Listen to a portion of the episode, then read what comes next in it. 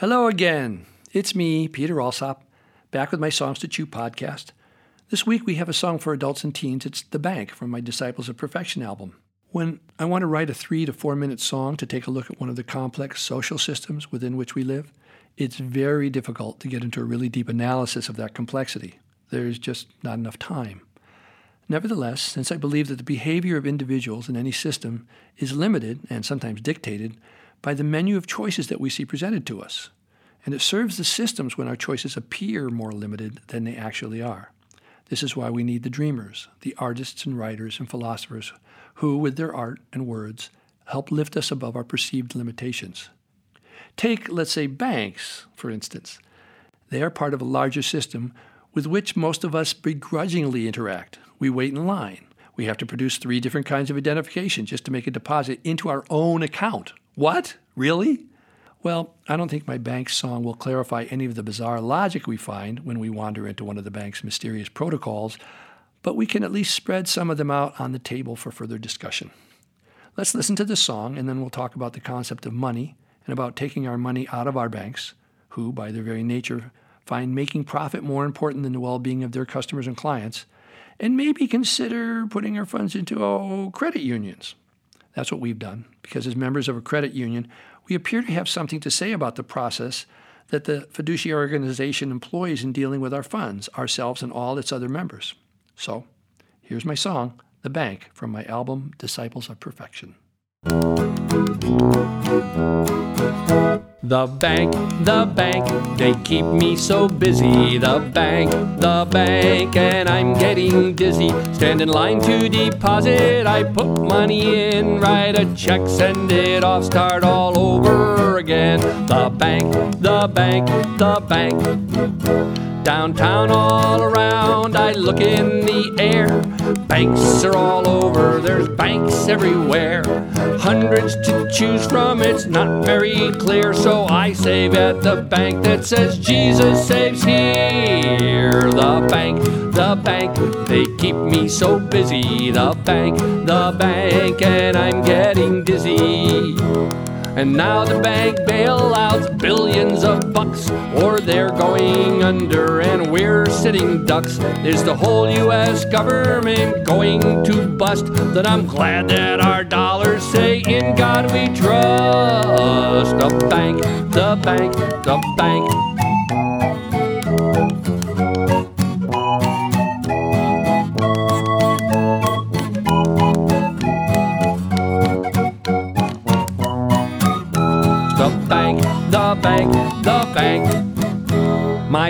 And Keoghs do not make me much.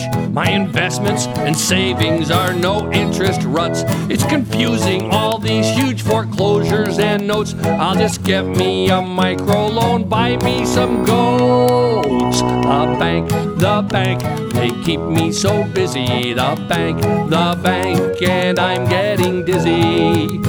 Each time I go in, there's new faces around. Turnover so fast, can my money be found? Friedman, Chicago schools, economics have crashed, and Bernie Madoff has made off with my cash. The bank, the bank, they keep me so busy. The bank, the bank, and I'm getting dizzy. Stand in line to deposit, I put money in, write a check, send it off, start all over again. The bank, the bank, the bank, the bank, the bank, the bank, the bank, the bank, the bank, the bank, the bank,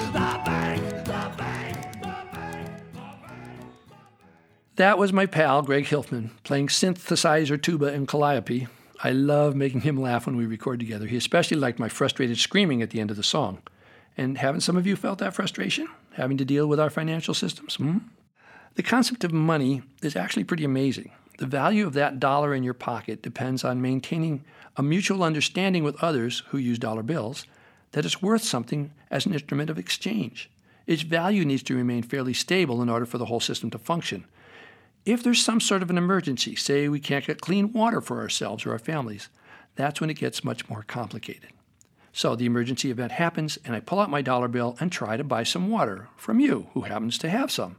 All of a sudden, my dollar bill might be totally worthless to you because you don't want it. You need clean water too, so what good is a piece of paper to you? Perhaps I have something else of value I could trade to you for your water that I so desperately need. Diamonds? Gold? Blankets? My flashlight? Nope. You're not interested. The dollar is simply a concept we all mutually hold, and that concept can change instantly in the face of a catastrophic event. And even though we know that money is a fiduciary concept, it's ephemeral enough to change in a flash, it still takes up such major space in our daily lives. It's like being TAB. Do you know what that means? TAB? I learned this from a friend who lives in his wheelchair now since his diving accident as a teenager. TAB means temporarily able bodied. Something could suddenly happen to any of us, regardless of how careful and vigilant we may be, that would flop us into the category of being unable to do something physically or mentally that we had been able to do up until the moment of that disabling event. Our focus on money, having it, not having it, earning it, finding it, winning it, stealing it, begging for it, getting grants or not getting grants, it's almost a full time job, huh? So I made sure I mentioned the cyclical nature of resources running into and out of our accounts in this song. The government bailout of the banks, so we can see how the government is set up for money to have the power and influence over our lives instead of a government of, by, and for the people. We briefly touch on the marketing of the idea that money is sacred. In God we trust, it says on our, on our dollars. There's a confusing statement. Which God? The Bible is constantly talking about caring for the poor, and I don't often see that being a point of serious discussion at any of the major U.S. financial organizations, except for maybe Muhammad Yunus's Grameen Bank, who gives microcredit loans to beggars and poor people. And what about the spiritual confusion? How much money saved is greedy? How much is too little for my own or my family's security? Should I save at the bank where Jesus saves? There used to be a huge sign in downtown LA that says, Jesus saves here. It was probably only a rescue mission or a church, but there were so many bank headquarters there and tall buildings that I always figured could be a bank. Well, it could. I didn't go down and look.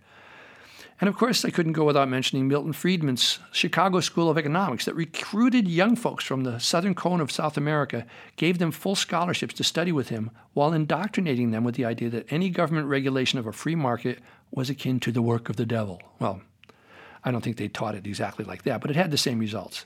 Read The Shock Doctrine, The Rise of Disaster Capitalism by Naomi Klein if you want more information about that.